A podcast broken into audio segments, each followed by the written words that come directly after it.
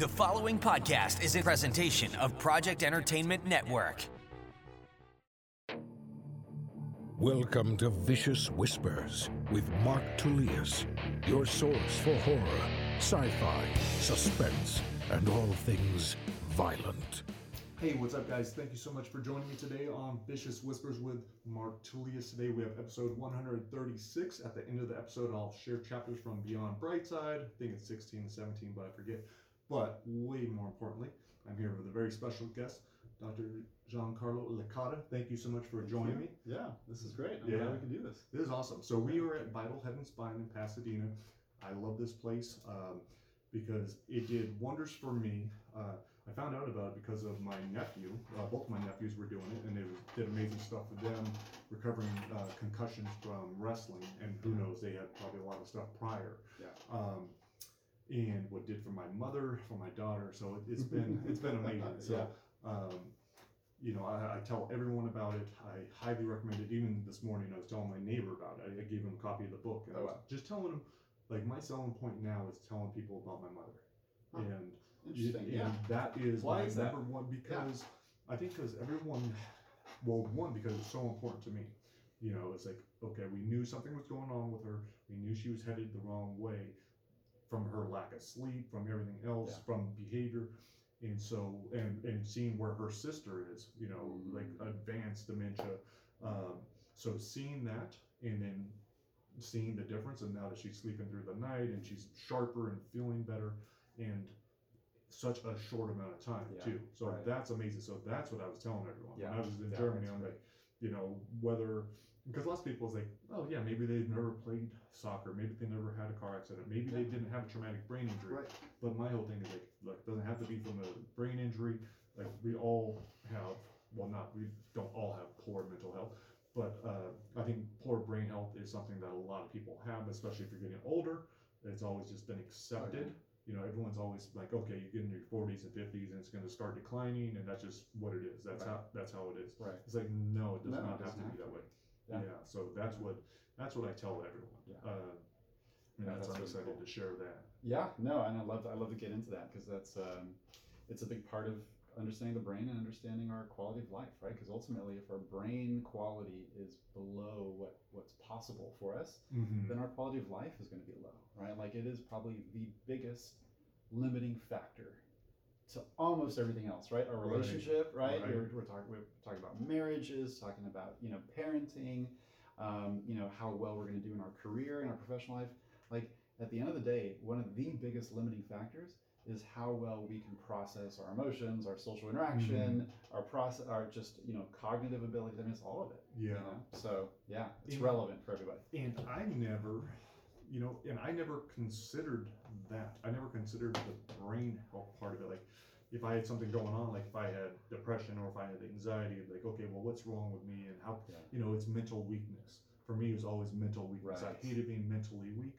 Uh, one of the things that we worked on with me was also, or that improved greatly Yeah. because of just the overall training, was my impulse control. Yeah. My impulse control was garbage. Right. Like, I would tell myself not to do something. I would swear it. I would write it down. I would, Yeah.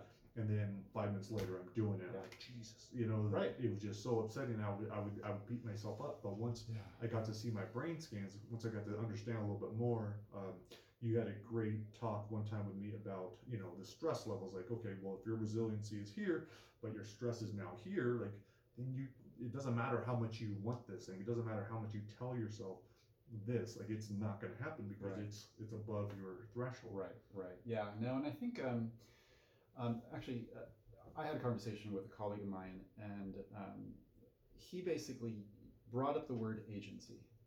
And agency is technically a neuroscience word, and it's really the capacity for us to like choose, Mhm. right? Our, our ability to choose the emotion we want to experience in the moment, the ability for us to choose the behavior we want to express in the moment, um, to choose what we're going to even pay attention to, right? Like it's all those things, and so so they call that agency. And um, and what's interesting is that um, with concussions, sometimes the way that we're born, sometimes um, with mental, you know, like just challenges with our toxicity and, and dementia begins to come back in, like we literally start losing more and more of our internal agency. Mhm. But the problem is, is that when, like we have this implicit under, understanding that if I'm like I should make the right choice, right? Like as if I had control over it. And so Mhm. if I'm driving my car and I can, and like I, I'm turning the steering wheel, but the car's not responding, I don't have agency over my car anymore, Mm. right? But we don't think about that about ourselves. We just assume agency, right? Yeah. like with our kids sometimes our kids are having challenges and like you know they're impulsive like crazy or they're losing their their their their you know their their their reactions are just so overwhelming um, and we're like is this a can't or is this a won't Mhm. right and we usually as parents at least i you know i was brought up it's like you know you're making the wrong choice Yeah. you need to you need to buck up you need now Yeah. there is a place for that Mhm. but if they and so there's there's an order of operations if you if you don't have agency yet you help the individual or yourself regain agency Mhm. so you fix your can'ts then once those can'ts are fixed now it is won't Yeah. right now you can still Yeah. make bad choices right now you can still do those things Yeah. and that's the responsibility is really important Mhm. right so it's not an either or anyways but i think that's a, a huge differentiator that i didn't know about Yeah. uh, before And another thing I really owe you thanks for is I think it was our initial meeting after my first brain map, and you were talking about the different windows, you know, the a professional will look at you through, and Mm-hmm. um, and that really made a big difference. And luckily, I was already, you know, I had already been addressing the the hormones. Uh, we addressed the NUCCA through here, which was Mhm. awesome, Mhm. uh, and I think that made a big difference.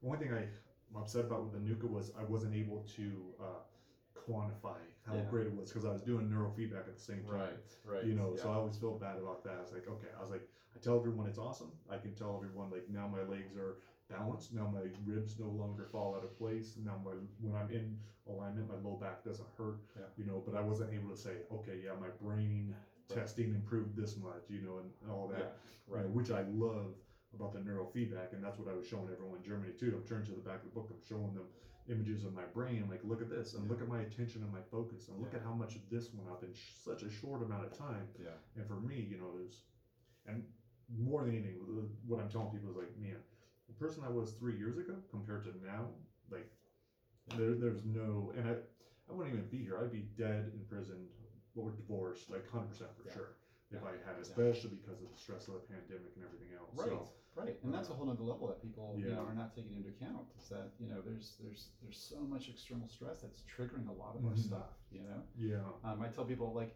if you have a hairline fracture in your you know your femur in your leg, um, maybe you can handle it. You can keep going, and let's say you know you're in the military, or let's say you're playing professional sports, whatever.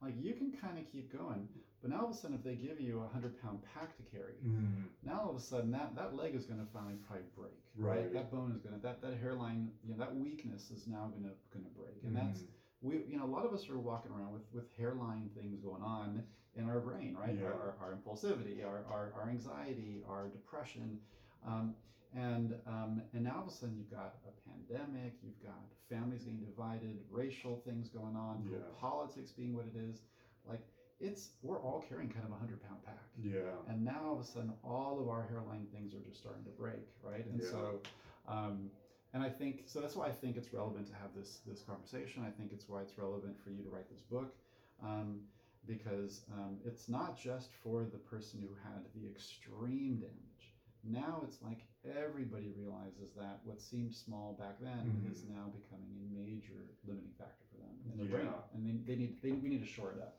right and that's what this conversation is going to be about Yeah, and I think that's uh, and that's why I titled the book the way I did. Like, what the hell's wrong with me? Is like trying to figure. I think a lot of people may not want to admit it, may not want to voice it, may not know, but they just know something is off. Mhm. And because when I came to you, I thought I was fine. Mhm. I thought I was. Mhm. I thought I was good. I was Mhm. doing great on my brain apps. Uh, you know, Lumosity or whatever else. I was like, I, I'd already done Dr. Gordon's protocol for a while, so I'd already had this huge reduction in my depression, anxiety, impulse control, everything else. Yes.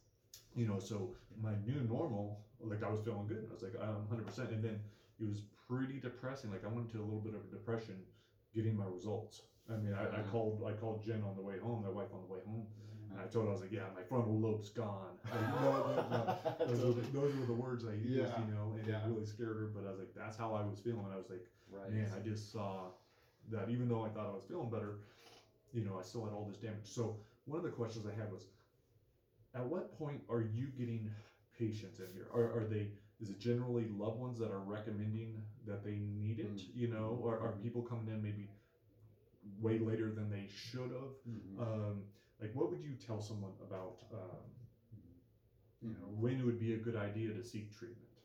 Yeah. Um, we have two groups of clients. We have um, a group of clients that are all about performance, right? Mm. So they're the people that you know maybe like you and I, where we're just we're always looking for that next step. We're Mhm. always looking to take it one step further, right? So it's usually people that have been in professional sports or you know high level sports, or people Mhm. that are CEOs, and we have a lot of Hollywood directors and producers and so on. So it's it's really about you know performance. Okay. But then there's another side, which is those that you know are trying to shore up. They're trying to recover and improve some things. They're trying to kind of get back up to what feels like a normal, Mm. right? Um, and so, um, so those are the two groups that we tend to see. And so, um, but for the people that are trying to recover some sense of normal, um, usually um, they're usually going to be one of two. They find us one of two ways. They're either really extreme, that um, have been Googling like crazy, have probably tried, they have the whole laundry list of things they've tried to do. They've been to their neurologists, they've been to their, their you know, their other MDs, their psychiatrists, they're on three or four meds, um, and they just know something's not, not right. Mhm. What's wrong with me? Mhm. Right? And they're, and they're looking for some, some more answers. Um, and then there's another group that um, they know they have anxiety. They've lived with anxiety for a long time, or they know they've had concussions, and they know they're not they're not right since those concussions. Mhm. Um, and somebody finally said, "Look, like my attention just improved by like sixty percent by doing this work. Um, you should try that." And they and they weren't actively looking, Mhm. but they knew something was right, and they're like, "Perfect! This is like the universe is aligned for me to do this." And so they come in that way, right? So, um, so yeah, usually it's, uh, but it's almost always um, either you know people that have just been searching for something and found us, or professionals that refer, or their or other clients. Okay. Right. Now, with with the majority of these people, and especially just in just in the performers, um, is their brain health generally lower than they thought it would be? Yeah. Mm. Um, this is what's interesting about the way that our identity is. We we kind of will wrap our identity around something, Mm. and we can't. We don't usually comprehend the whole entirety of us. So we'll wrap our identity around something that's either really positive or really negative, right? Mhm. So the, the, the, the boy who's been told that he's worthless ever since he was a kid Right. is going to kind of wrap himself around that identity. Mhm. And um, the person who thinks they're the best thing since sliced bread, they're going to wrap themselves around. And so we'll, the, our identity will, liter- will will will become a lens through which we see, Mhm. and it'll cut off our ability to see other parts of us. Yeah. So what does that mean, right? So like somebody who has a really negative sense of, of self, um, they don't see that they have like really high, you know, um, patience, or they, Mm. they have grit, and they're able to, to kind of follow through when other people are going to give up. They, Mhm. Like they don't see all these other positive traits, yeah. but also sometimes we'll like see these things and we're like, oh, I've got, uh, you know, I'm, I'm a, I'm a CEO, I'm high powered, everybody around me tells me how awesome I am, Yeah. and all I see is how awesome I am, and I want more awesomeness. And sometimes they don't want to see Mhm. um, that, you know, oh, they have um, anterior cingulate um, binding that makes them re- basically cognitively and emotionally inflexible. Mhm. Now, that could be a superpower when they're trying to push through things, Yeah. but it's going to ruin their marriages and their, Right. their parenting, right? Because they're like, it's my way or the highway. It's this, you know, and like, and they have to realize they can't adapt to, Mhm. to the, their loved ones, right? So, um, so we're not here to kind of just, you know, tell you all, all the things that are wrong with you. We usually say, um, what is your goal? Mhm. What do you, what are you trying to achieve? Um, and then we'll usually, you know, then the brain map gives me the ability to see a lot of other sides to that person. Mhm. And then um, I may share some highlights of some other things that they weren't asking, Right. but usually it's going to be around their thing, right? Mhm. So, um, so that CEO, you know, may you know may be high driving, very successful, but you know they're in counseling, and so the, the counselor referred them to see us because they're in Mhm. marriage counseling, and and um, and then the CEO finally admits, oh, I'm actually also I'm also very anxious, and also yes, it is hard for me to shift. Mhm. Um, and so then we can have a conversation about Yeah. that, you know. So, Um, so how can we improve your performance, which is what you want, what you Mhm. what you want, but how can we maybe also help turn down a couple clicks in this inflexibility so that you can get the things you need. Right. So now, can you explain what you do offer? So how are you guys here improving people's brain health? What are Yeah. what are the tools you're using to Yeah. measure to improve it? Um, yeah, you could kind of Yeah. explain that. Yeah, you know, we, we essentially have two groups of tools. The first one is the ability to image the brain. And I think that's incredibly valuable Mhm. just by itself. Um, and then we have other tools to like literally begin to like almost like surgically train, right? Not there's no cutting, but meaning we can pre- with precision help you train up some certain things. So, um, so the imaging, um, you know, we, we do, uh, a- a- we, we basically have you come in, you wear a swimmer's cap with 21 leads. You've done it. Mhm. Um, and what we're able to see is we're able to see the different rooms of your brain and how they're able to get in and out of different frequencies or different states. And, um, and that's incredibly valuable because um, most imaging won't give you that kind of granular, high definition detail. Okay. So, um, what I the way I tend to describe what the, the groupings of, of brain imaging is this. Um, I, I envision there are two basically types of brain imaging out there. There's structural imaging and there's functional imaging. So um, we've all heard about CT scans and we've all heard Mhm. about MRI scans, and those are those fall within the first category, which are structural imaging. Okay. So they're looking for things that are big and obvious. Um, and so and so it's like tumors and bleeds Mhm. and things like that. And so um, but they don't tell you about also how what those regions that don't look like there's a big old tennis ball in your brain. Mhm. Um, they don't tell you all the other tissue, what it's doing, and how well it works, right? And so that's where the functional imaging lands. So I say, I've got a laptop in front of me. I say, a structure, a if I didn't know, if my laptop wasn't working and I, and I, said, okay, I, we got to do some imaging in this laptop, a, a, a CT or an MRI, a structural imaging, is going to look at, like, are there any dents on my laptop? Mhm. Are there any scratches on my screen? Are there any missing keys, right? Okay, well, they, you, you go in and it's like, oh, no, your, your laptop works fine. It's Everything is negative. Mhm. So, right, so people with concussions or, or even CTE Right. or, or, or, or, you know, early signs dementia or Mhm. anxiety or these things, they're going to the, the, the test that they that everybody recommends, Mhm. um, and they get an MRI or a CT scan, and, and the CT scans come out negative. Mhm. Like, no, no dents. And you're like, but I don't feel right, right? So there's a whole other category that's called functional imaging, and these are looking at how the different, you know, how your physiology is working. Mhm. And so, you know, the Amen clinics have SPECT specs. scans. Mhm. Um, a lot of research institutions have functional MRIs. Um, and then EEGs are what we use and, and what a, a big group of people use. Um, and each one gives you a little bit of a perspective on what the brain is doing. And so no one will give you every perspective, Mhm. um, but um, you know, SPECT scans are phenomenal because they're helping you see blood flow and Mhm. metabolic activity, um, and I think that's great. Mhm. Um, an EEG, um, with the software we can do now, we can compute that data and we can now see 3D imaging Mhm. of the different regions of the brain. And now we can actually see, even before, we can do this now where we couldn't do it when you were here. Oh. Um, but, you know, we can now see in three dimensions where in the brain these, that the, the area is generating these brain waves. Mhm. Um, we can see um, not just is there enough blood flow or not, but we can see is that is that area stuck in a frequency that it shouldn't be in, and maybe that stuck frequency is actually what's causing your anxiety. Mhm. Um, and so, so we can see a lot of what maybe a SPECT scan can see now, Mhm. um, because we can see in three dimensions. We can see areas that are that are you know overactive or underactive, but now we can also see like all the, these other nuances.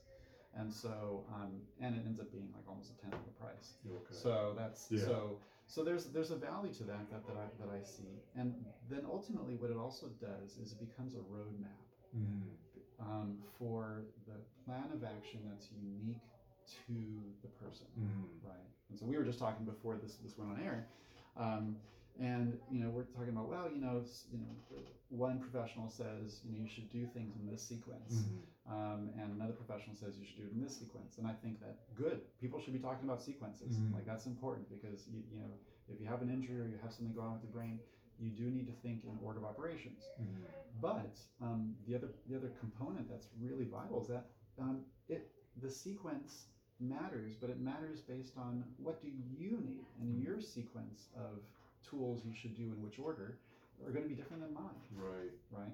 So um, so the brain imaging, like again, what do we do? We do the brain imaging, and the brain imaging gives helps give us the ability to give you some really good insight into why you're, you're feeling or, or experiencing what you're doing. And also, we're able to better predict what should be a customized order of operations, Mhm. right? So, like, I just think it's, I continue to, if I, if we wanted to spend a couple million dollars and have a SPECT scan here in our office, we wouldn't, right? Not because it's it's it's not useful, but um, it doesn't it doesn't add a huge amount of, of information for me. Right. I feel like we're able to really get great insight and we're able to kind of take that to the next step. And then sometimes we, you know, a person Yeah. needs both, and that's great. And so we do both, right? Mhm. So Yeah, and that's one reason why I decided not to get the SPECT because I was already feeling so good from this, and I realized it probably wasn't going to show anything different. Uh, but I do want to get my brain scanned again. I think I do want to because I could. I know I can improve it. Yeah. So yeah, and that's and that's something that again, even since and now it's been a little while since you've been here.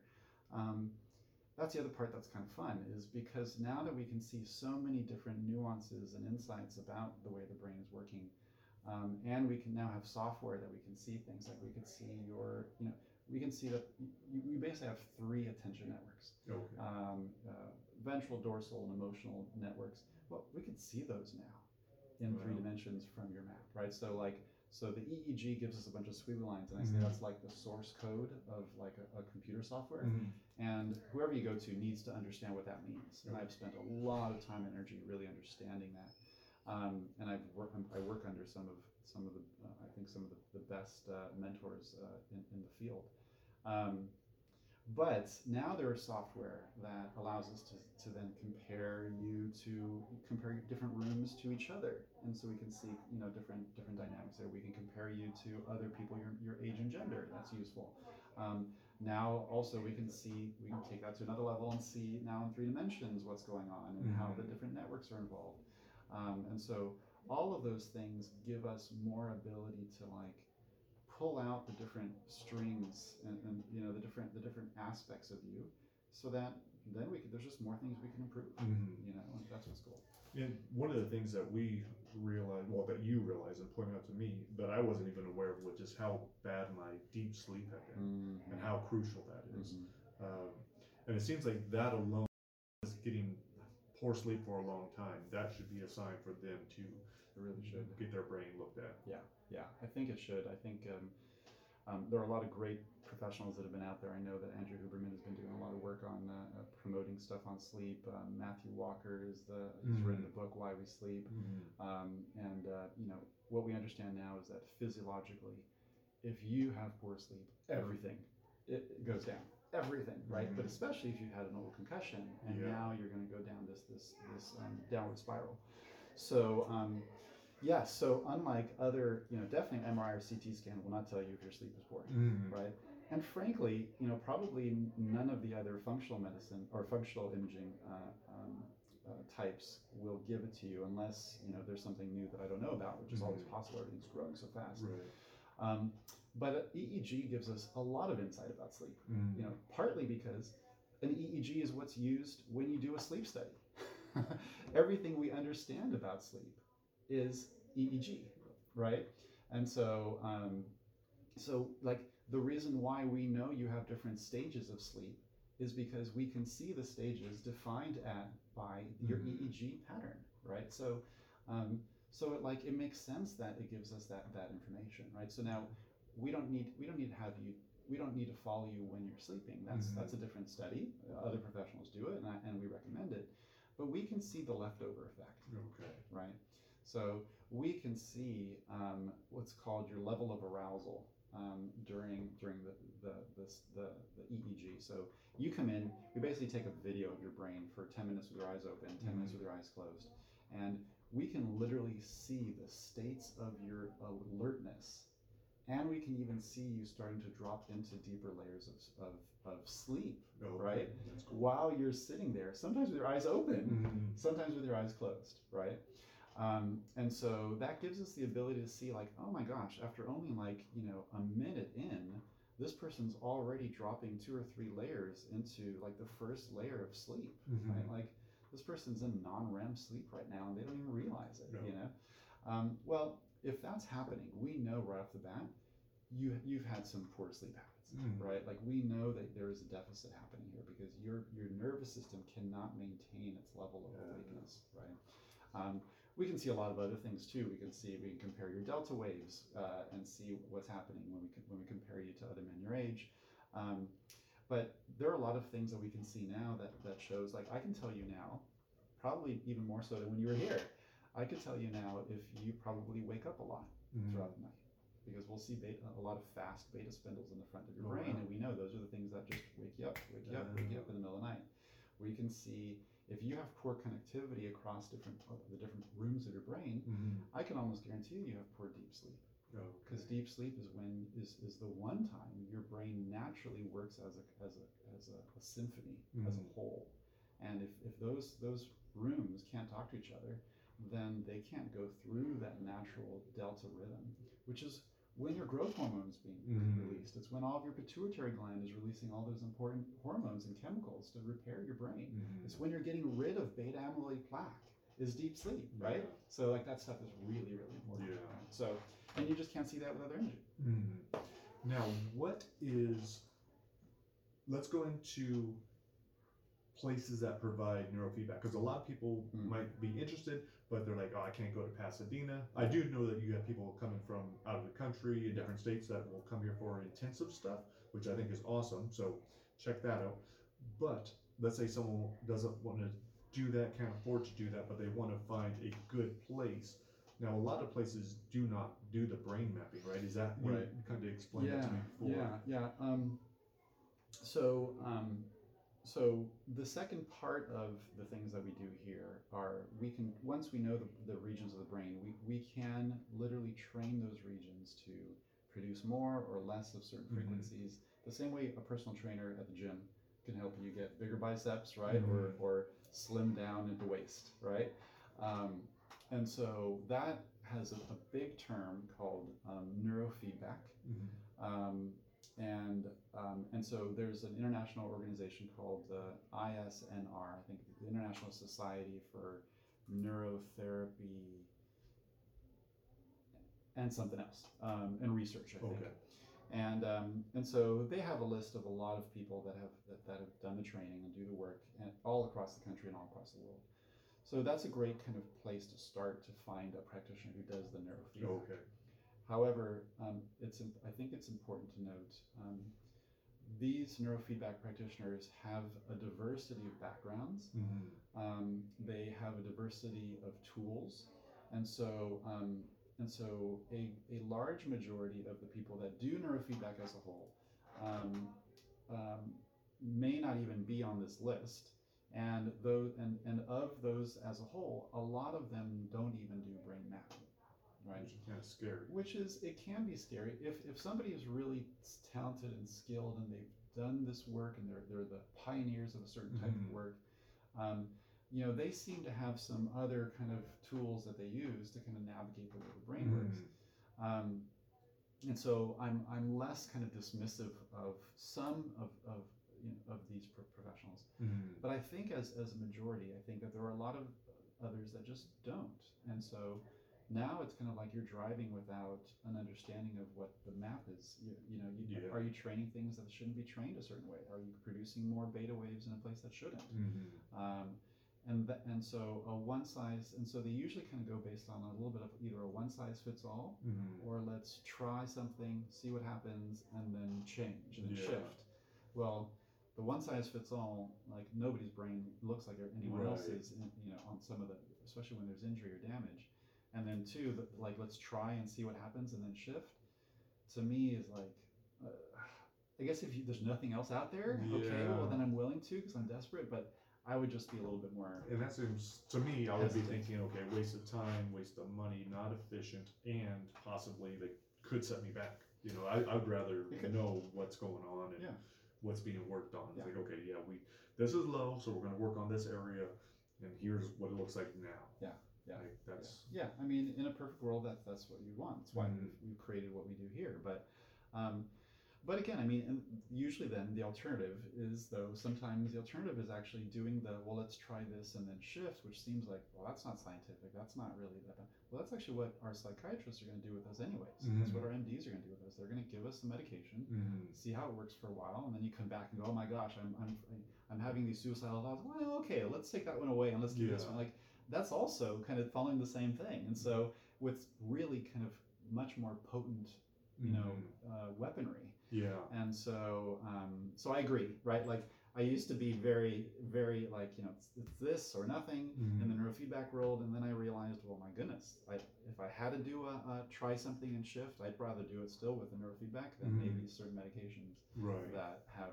much more, you know, kind of deleterious effects. Potentially, Mhm. potentially. Now, how about ages? What's the youngest that you do neurofeedback with?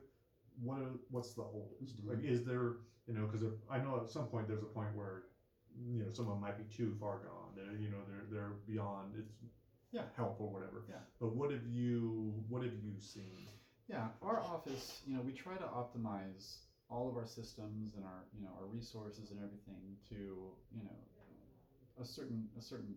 We have guardrails right on who, who we have. So, um, but we do see a big group of students, um, and the youngest are, I think the youngest we have is four years old. Mm-hmm. They just essentially have to be willing to sit there and let us put a cap on and Yeah. track them for a couple minutes at least, each with eyes open and with eyes closed, Mhm. right?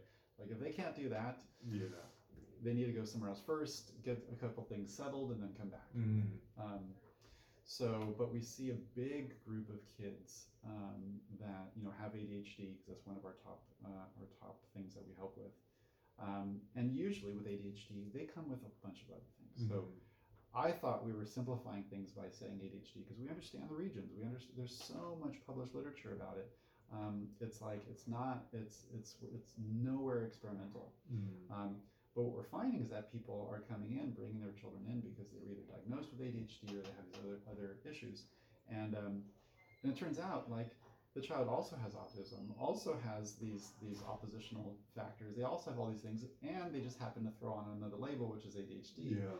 And now we're trying to kind of like unravel a lot of these things that are going on, and so. Um, so that's made it really fascinating and interesting, and I've been shocked to see how many things can improve Mm-hmm. with some of these other areas.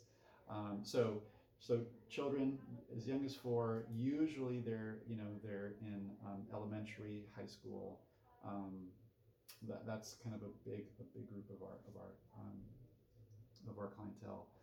Um, we have you know professionals. Um, these are you know men and women that there's a lot on the line. Mm-hmm. Um, they they and and there's there's something that's not working right. So they're a, a, a high powered attorney, but they're having panic attacks, Mhm. right? Um, there it's a mother of three who's you know, you know has two college degrees and is managing a million things, but also like all of a sudden something hit her and she's got this depression that's just really out of control. Um, and so, um, so we see a lot of adults that have, you know, we try to help them with one component Mhm. usually, and um, and what's really fascinating is with the adults. I mentioned the students. There's adults, and then there's the older um, clientele. But with these professional adults, they are probably our biggest group that um, are being referred by other health professionals. Yeah, okay. So we'll have uh, we have a lot of psychiatrists that refer them to us to to do training in addition to their psychiatric work. Mm-hmm. Um, we have psychologists and marriage family therapists that are. We just had I mentioned uh, one earlier who she referred the husband of the husband and wife marriage counseling couple. Um, that you know she kept giving all this great advice and he wasn't following any of it Mm-hmm. and she realized oh this is this is also a can't it's not a won't Yeah. right the husband loses it the husband has to walk out the husband goes from zero to a 100 like and the husband is trying not to Mm-hmm. right and so the therapist they still need counseling it's not Right. instead of they need counseling, but the, the counselor says, look, I, I'm telling you the, all the right things. You just need to do them, and you can't. Mhm. So let's get you over to Vital. Let's have them figure out why, and then let's see if they can help you. And now that you you can Mhm. again, you can still choose to be a jerk, Right. right? But now it's a, it's a won't, Yeah. right? And now it's a different story, right? And so um, so we have a lot of professionals that are, are help. I say professionals because they're just you know they can afford to come in Mhm. they're doing the work um, and um, but they're being referred and they're so we're part of now their team Mhm. right um, and then we have people like your mom Mhm. right um, um, you know people in their you know late 50s 60s 70s 80s Mhm, even yeah. we have we have we have a few um, clients right now in, our, in their 80s um, who either are concerned about um, dementia because they know of the close family members who who have it or they're already experiencing it Mhm. and they're really scared because everyone's telling them that it's a pretty steep slope down. Yeah.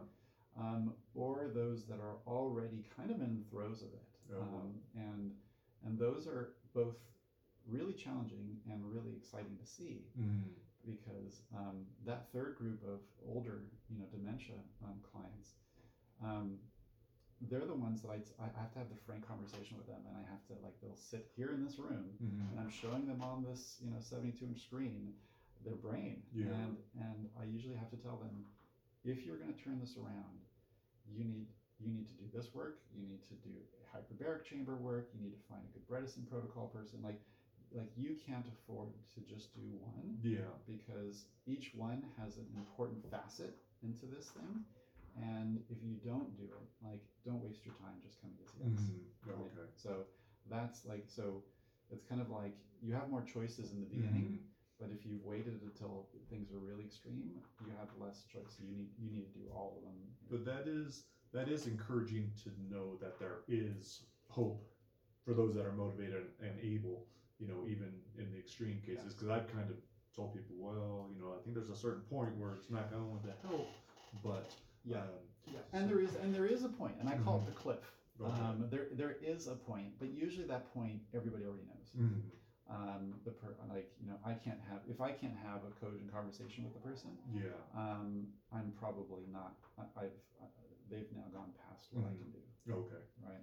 So, um, but it's usually they're they're very forgetful or they're becoming more emotional or um, they f- they forget whole conversations they had with the spouse, um, but they are still cogent enough to you know have a conversation Mhm. here. They're going to forget probably half of it. The spouse is Right. going to be there, but again, there's there's still enough to work with. Mhm. Um, there is a point where um, literally, I mean, you know, um, all you have are tangles that replace all of that important network of Mhm. neurons and glial cells, and so when you just have a lot of tangles in there, there's not much you can work with. You know, so Now, how about rate of improvement?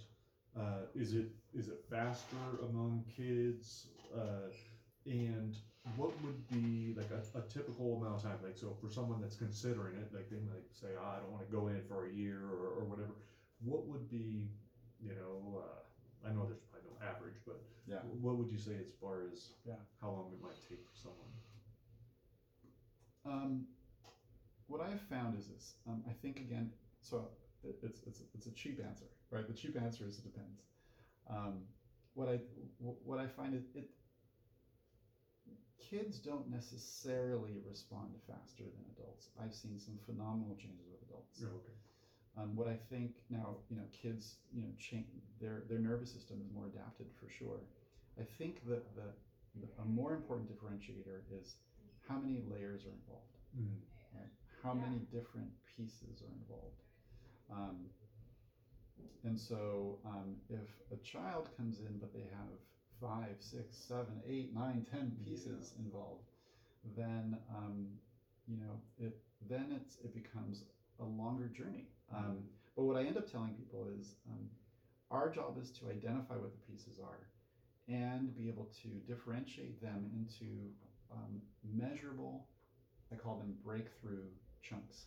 Okay. Okay, so um, so for instance, let's say somebody has um, let's say a child. A child comes in because the parent says they have ADHD, and the child is impulsive, and but also loses it every time they don't get you know their way. Mhm. Um, and they also um, are very impulsive. And it turns out they have auditory processing challenges, which means that we, the mom's like, I tell them a hundred times. Well, part of it is they're not. It's not even going in. Yeah. Right?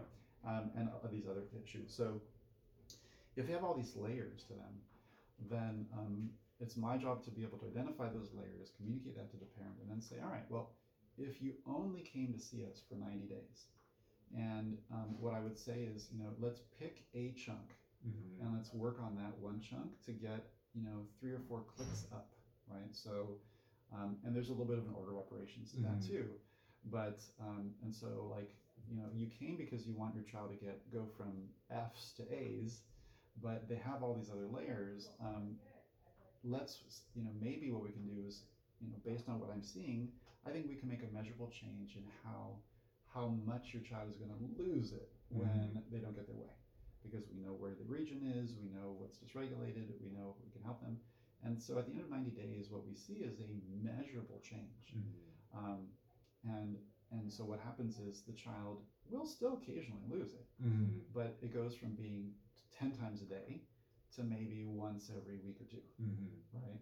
Because things have to be so involved for them to finally get pushed over the edge because we trained it. That Mhm. area isn't just sitting there ready to go off at any time, right? So, um, and then now that that's addressed, we can maybe then address the next thing. So I say it's kind of like belts in, in, in martial arts, Right. right? Like it's not like, you know, you get to a black belt right off the bat, Yeah. but it's not a bad thing to go from a white to a yellow, right? Mhm. Like that's measurable. You keep it. You don't you don't lose it typically. Mhm. Um, and so um, and so it's kind of like there's a little bit of a belt system. One one of the things that I liked that I wasn't even considering was the cognitive improvement as well that we did with the Cambridge testing because you know we weren't specifically working in those areas or trying to train those areas but just because the overall brain health improved my scores in all these different areas improved like Yeah. crazy too so was really cool. yeah I thought that Yeah. was amazing Yeah. um, Yeah, because of um, there again, we talk about order of operations. So I say it's it's like people are like, well, what does that mean? Um, it's like a socks and shoes phenomenon. If you do the same two things, but you do them in the wrong order, like you get a very different Yeah. result, right? You know, and so um, and so with the brain, um, there is a phenomenon of um, there's certain functions that are that are sitting on top of other networks, and so um, so I've I I've conveniently broken those down into three categories. There's like performance, there's attention, and there's regulation. So performance is I want my son to, or I want to score better on my my you know my visual processing Mhm. speed.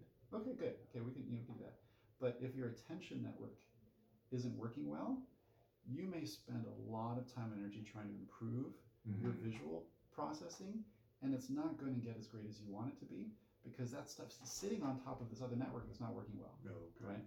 And then, but so you get your performance, which is like you know your reading, right? That's an Mhm. example of visual processing. So I want my reading to improve. If you're reading, if if you want your reading to improve, but your attention is bad, you need to work on your attention, or else Mhm. you're wasting your money on the reading. right But if your attention is, is okay and your reading is okay, but your your ability for your brain to, to be regulated is off, Mhm.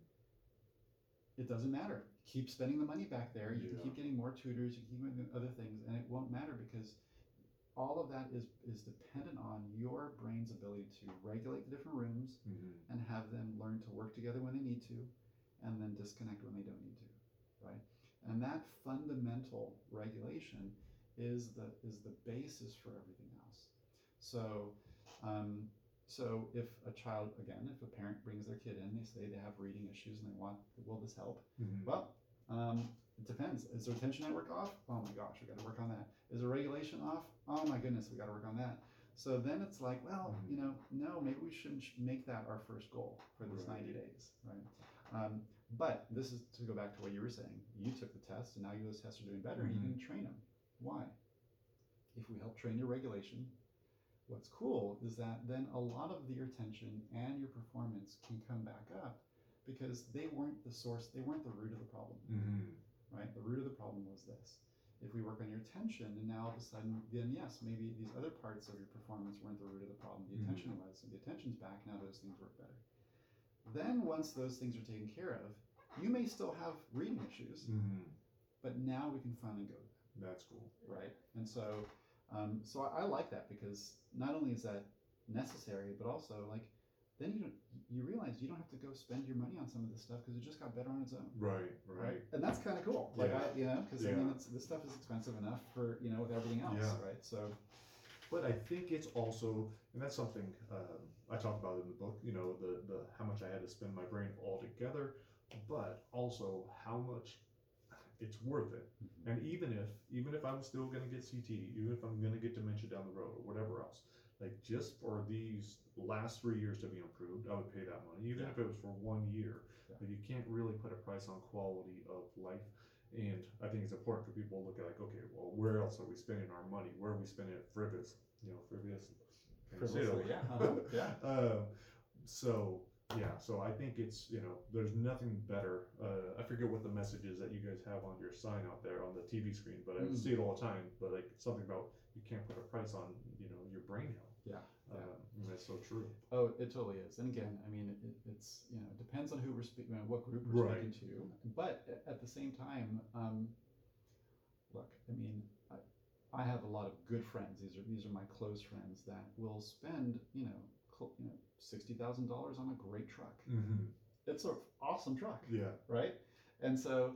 And then they'll turn right around and say they can't afford, you Mhm. know, to improve their brain. And, you know, some have phenomenal toys when they go out to the desert Yeah. right? Some have, you know, literally sometimes the cost between somebody doing training here or not is sometimes the difference between whether they get the the you know the Toyota, um, you know, with the the leather seats Yeah. or without the leather seats, right? Like sometimes it's that difference, Yeah. right? And so, um, but it but we have we have relative value systems. Mm-hmm. And so, um, so what we feel like we, we value, oh, I, I want, I need to remodel my house. Right. Well, sometimes maybe we do, we're leaking or the, the ceiling's leaking, but sometimes it's just, no, I want yeah. a better house. Yeah. But the fact is, this house, right, this house Mm-hmm. is the thing in that I can't get away from, right? Yeah. This house will also determine how, how well, you know, my family life is going to be, my, so all of those things, right? So, but it's, so I, I think it is a shifting of, of, Mhm. of, of awareness as to, well, what am I really valuing? Yeah. So, Awesome. Well, I don't want to keep you any longer. Is there anything else that you would like to share? Uh, Well, I mean, you know, so I, I, first of all, I love I love what you're doing. This book is is phenomenal. I think it is a great great tool, and it's going to reach some um, very very key people. Um, I think right now we're a little bit in the wild west Mhm. of um, all things brain health, all things you know um, TBI and concussions, and all things dementia. I mean, it's really a wild time, um, and the research and, and is just is happening so fast. Um, and so um, I love the fact that you're doing this because I think we need more individuals and groups that can kind of curate all of this information, and help it make sense to the people that are out there that are still trying to figure out, well, where do I start? What do I do? Right? And so, um, so I'm very glad that you've put the work in to do this, and I, and I do think this is going to go very well. And, I, and I'll already be expecting then the next version to come out, and the next version because this is going to be happening so fast. The changes are going to be happening so quickly. Um, I think that um, there is kind of a, a first place to start for a lot of people, and um, and so I think that if if I think reading your book is going to be probably a first place. Um, I think that people need to understand that not every tool in the garage is needed mm, at this point, right? Not every tool in the garage is necessary for what that person has. Um, there may not be a, you know, we may not be the first tool or the tool um, in this person's journey, but Mhm. usually most people that have either dementia or pre-dementia or are dealing with TBI and, and are afraid of CTE, um, they need to understand that it's there is not going to be one magic tool. mm, Um, and so it, they, either they need to help make sense, they need help making sense out of when is the tool appropriate, in which order, for which type of person. Um, and if they don't get that lens, I think it'll continue to be really expensive mm, and oftentimes very heartbreaking because um, yeah. they just don't have the it wasn't the right the, it was the socks and shoes Mm. right or they just did shoes and they never did the socks Right. so um so it's i think that that your what you're doing your podcast your book um, is essential and i think that there's a growing increase in, in the need for that um, the second thing that i would say if that's okay is Mhm. also you know even speaking to cte um, you know, from what we understand at this point is that um, there is a lot of you know, CTE appears to be, you know, a combination of inflammation and all, and all these other other mechanisms, but it's an extension of it's kind it's an extension of the TBIs and Mhm. injury, and so um, it's kind of like a, it- it's a linear process that happens, or there's it's an exponential process that happens, and all that means is that they're not these random things that just happen to you. Mm. It was starting. So it's, I say it's kind of like bankruptcy. Like you don't just wake up one day and you're bankrupt, Right. right? Like, but you know your credit card debt was getting bigger and bigger. You're Mhm. you know you're spending more money. You you stopped making payments on your on your your your car payments. You know, and now all of a sudden, eventually, you know, uh, bankruptcy is going to be around the corner. Mm. And I think that's a lot of what's happening with TBI that gets that doesn't get addressed Yeah. it's there it's an issue it's it's it's it's it's it's managed Mm. um, it's under control and and then what happens is it gets covered up with medications and things but that that that compound interest Yeah. continues to happen those penalties keep happening Mm. and then you know we have these stories of whether MMA fighters or whether they're, they're pro football players or rugby or so on, where all of a sudden the person just you know is can't. I mean, they're living in a personal hell. Right. Um, well, I say CTE is a little bit like bankruptcy. Um, you know, there was a lot that could have been done ahead of time, Mm. and so um, and so I think that even if there wasn't some magical cure in in you know their their, their work with TBI, or they're not perfect yet, um, still do it. Yeah. Do something, right? Do Yeah. something. Read the book. Start taking start taking some some action. Um, just like you know, just start paying off some of your bills. Mhm. just start paying off something. Just yeah. you know, turn in the car. Just don't like you know, just start taking some action. It may not mean that you're now all of a sudden oh, you know a millionaire, Right. but you're starting to kind of take away the source of that compound interest, the same way that you'll take away the source of that the stuff that's leading to that CTE. Yeah, and, and it's so easy, especially for I think that group of people to be fatalistic and just be like, that's where I'm headed. Like either Yep. it's, it's gonna happen or it's not gonna happen. And if it happens, oh well. Yeah. Uh, I know I was in that boat for a long time, just didn't care, but no, now I want everyone to think about their brain. Yeah. Um, Yeah, no, Yeah. yeah. I think I think that's right on. I think that the fatalistic attitude is um, the worst possible thing you can do, whether it's CTE or even with dementia. I Mhm. think that there is, I mean, a lot that can be done. yeah. Um, and those of us that understand a lot of the mechanisms, we don't need to understand all of them. Mhm. Like I don't need to understand the the exact mathematics of compound interest, but I know compound interest happens, Yeah. and I know that if I stop paying my, my, my credit card bill, that that balance gets bigger and bigger over time. And so I don't need to understand the exact equation to know Mhm. that that's a pro that's a process. So, and at the same way, if I start paying off some of this stuff fast enough, that compound compound interest is going to start dropping. And so um, we do know enough about inflammation in the brain. We know enough about um, the different regions of the brain that can get injured and how that can affect us. Mhm. We know enough about imaging to see where that's happening. We know enough about um, ways to kind of um, speed up healing, like hyperbaric chamber work and and and, and you know IV therapies and things like Mhm. that. And so um, and so you know do something. Yeah. do something, even if it's not perfect, Yeah. even if it's not the perfect neurofeedback practitioner. Do something because I think it'll make a big difference. Yeah, and don't be afraid of it. Like that was my mom's biggest thing. She was afraid to see that what her brain might look like, Yeah. and and it is a little bit scary. But it's like I'd much rather know and be able to fix it instead of just you know Yeah. forgetting about it and, and pretending it's not there. Yeah, So, yeah, yeah. Because I think the fear is wrapped up into the fatalistic attitude. yeah, Like, if I can't do anything about it, why do I want to know? yeah, yeah. I'd rather not know. Yeah, Mhm. But if I can't, if I can do something about it, yeah, then I want to know what, where I'm gonna, what I can Yeah. fix. and if it's your kids, then I think you're obligated. Yeah. So. Take care of them. All right, Doc. Thank you so much. Thank My you for everything, man. I, pleasure. uh, This is and great. I'm excited to. Uh, I'm excited to get my brain scan. I'm gonna set that up right now. We'll, we'll, we'll get the update. I'll see what's going on. Yeah, very Great. cool. That'll be for the second edition. We're gonna Awesome. Throw that in there. That'd be great. That'd be great. Awesome. Okay. Well, thank you.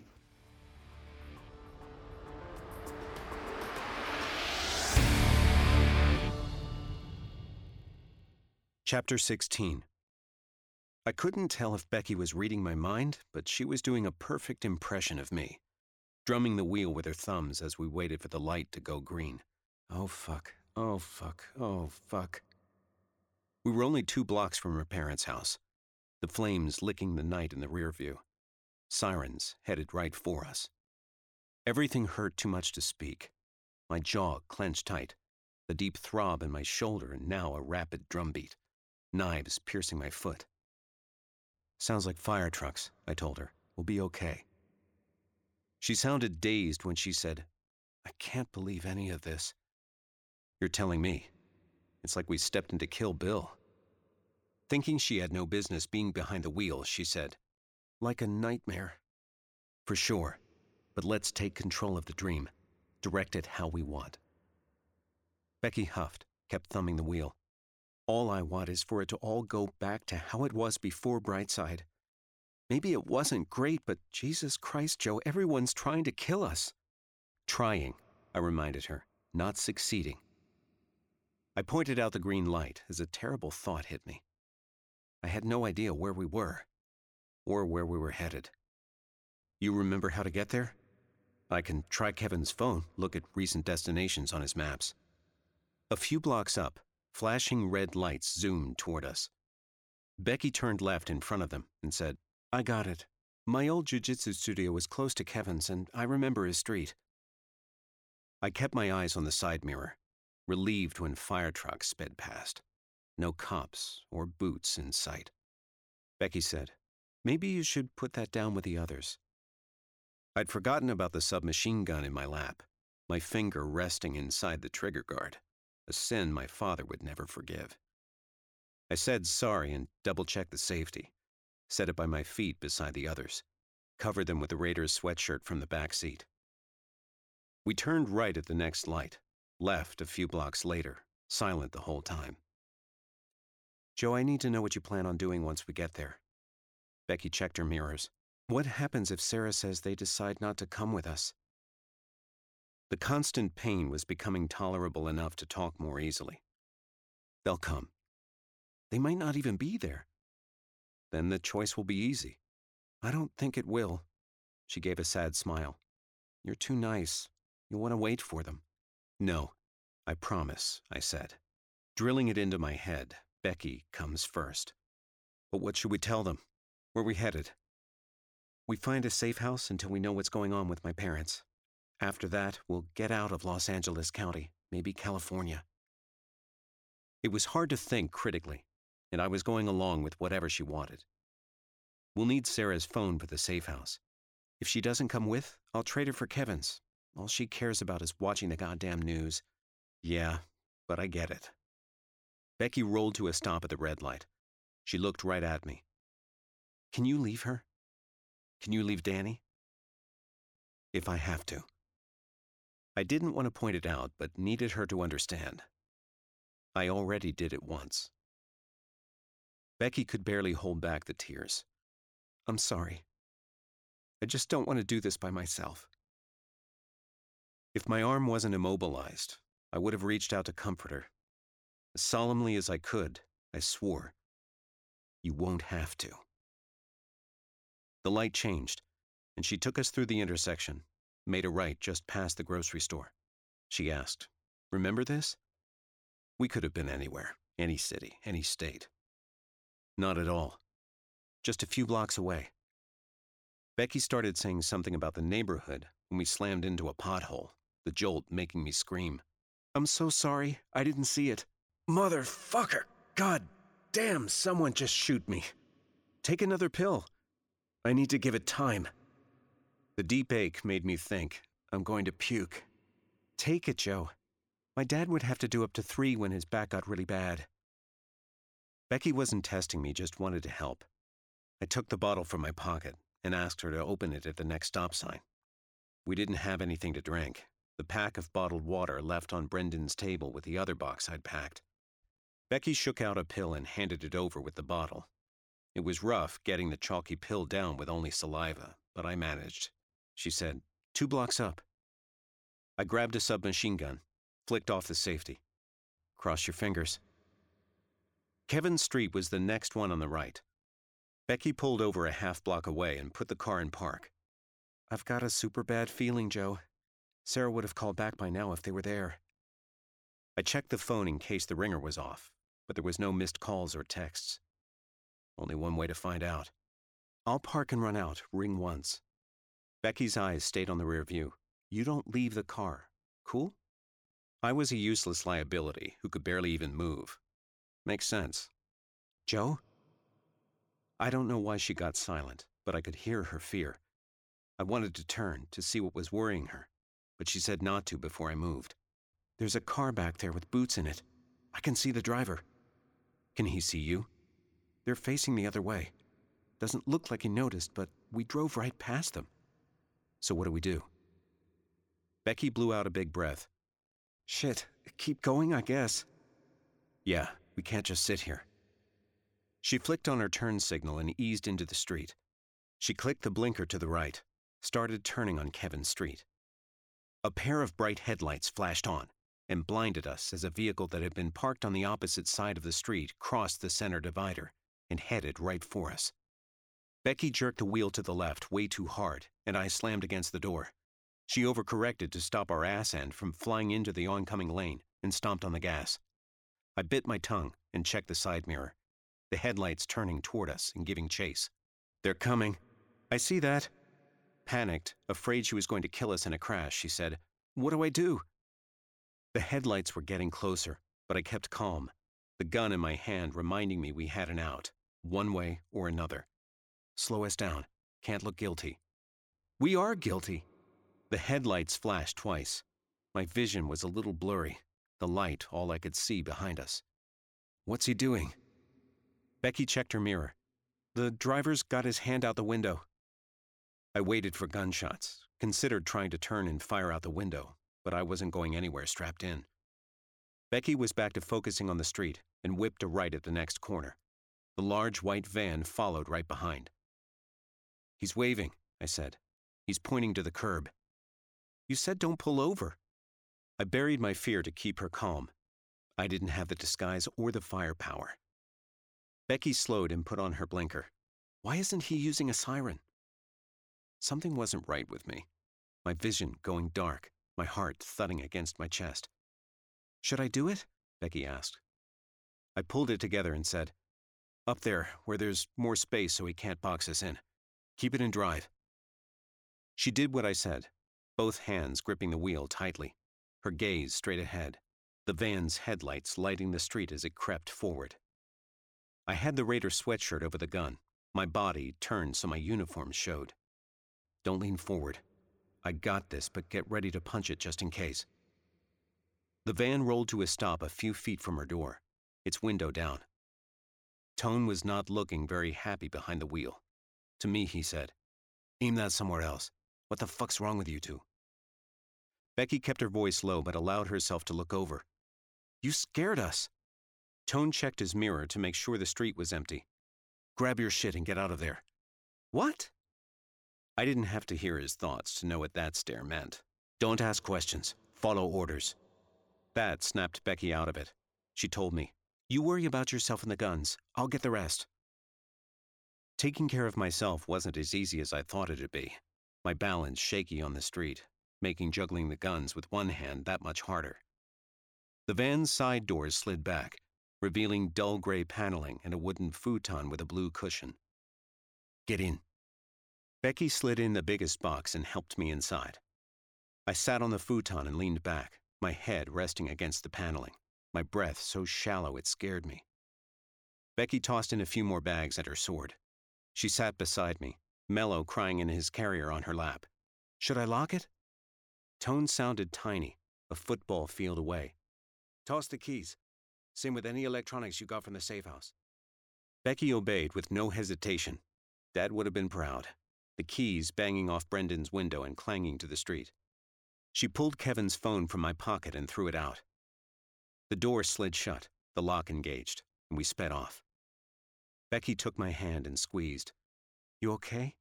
I couldn't even pretend I was remotely close to okay, my head feeling like it was wrapped tight in cotton. I need to lie down. She scooted over and helped me onto my back, placed my head on her lap. Deep breaths, Joe. You'll be okay. It felt like she was lying, but I concentrated on breathing, on not throwing up all over her. Tone said, Everything cool? My eyes were closed, and I couldn't tell if she was talking or thinking, my processing slow and scrambled. She sounded just as scared as I was. He's sweating real bad. Shit, I think he's bleeding. The sweat poured off me, and not just from my face like normal. I don't think the blood's mine. Tone said, He's probably in shock. Becky's voice was full of fear. What do I do? Turn his head if he's going to puke. You can use that blanket to cover him up, Tone said, his voice dimming, nearly drowned out by the rising thrum in my ears. I'll pull over as soon as we're out of this area. It'll be okay. By the age of six, I was used to Mom not showing to pick me up, and in first grade, it was no longer required. It wasn't snowing that day, but it was cold, both hands buried in my pockets. It was down to me and Stephen, plus two other kids, when Stephen's father pulled up, his mother in the back seat. Stephen was the only friend I'd had, but back then, I had no idea he was cursed like me. He said, I can ask them to take you home. I wanted to say yes, but I'd get my ass spanked red if Mom pulled up and I wasn't there. Thanks, but I better stay. Stephen got in the front seat, his little hand popping up quick for a wave goodbye. I didn't know how long I'd been waiting, but I knew it was safe to leave after the other two kids got picked up. It wasn't that far to walk, and I'd done it a bunch, even had my own key. My imagination back then was all G.I. Joes and Star Wars, and that shit went on hyperdrive when I was alone.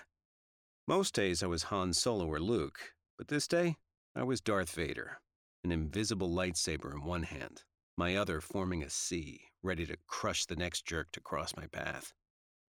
I made my first turn and didn't even notice the cherry red van until the driver shouted out the passenger window. Hey there, big guy. Your mom asked me to do her a favor and pick you up. It was hard to see much of him because of the angle, but he looked older than mom's type. Where is she? Said she had an emergency. Asked me to watch you until she got back. The guy was smiling and looked nice enough, and even if I wanted to read his mind, he was outside my six foot radius, but still, I just stood there. He got out of his seat and undid the van's side door. Come on, it's freezing out here. I don't want your mom being pissed at me for letting you catch a cold. That should have been my clue. Mom never worried about me. But it was a nice thought, and he was still smiling, showing all his crooked teeth like he had nothing to hide.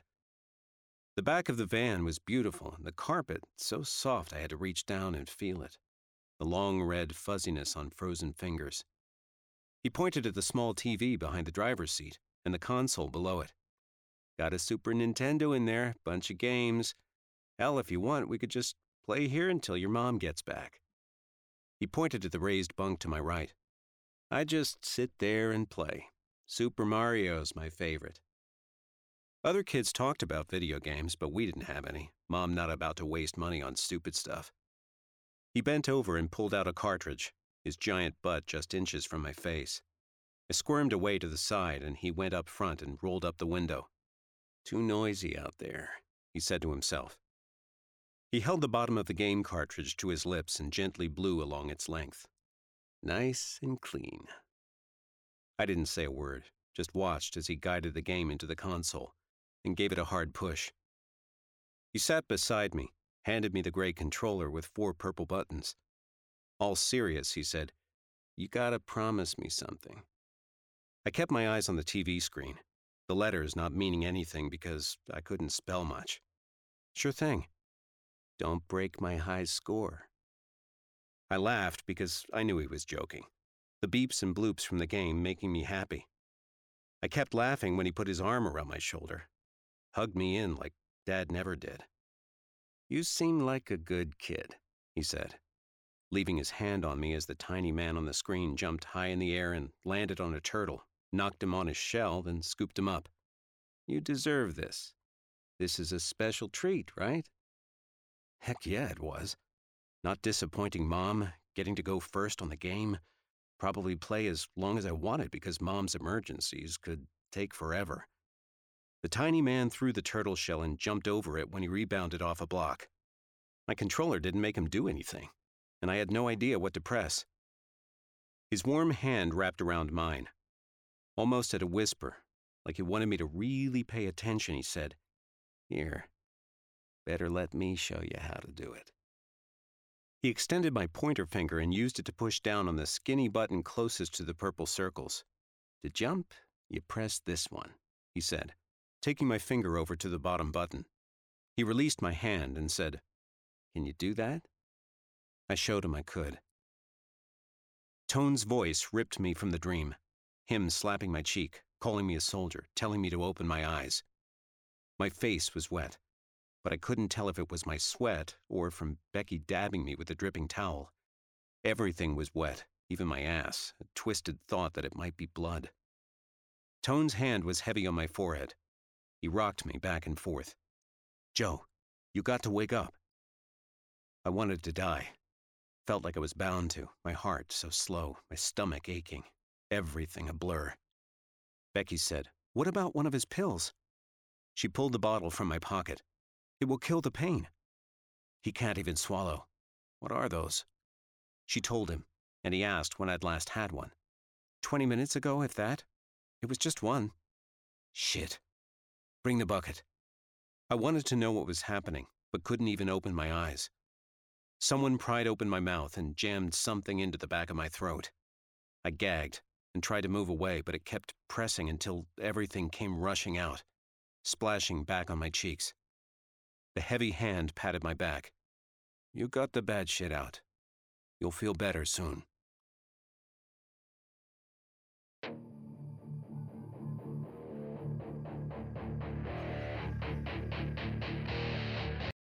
This has been a presentation of the Project Entertainment Network.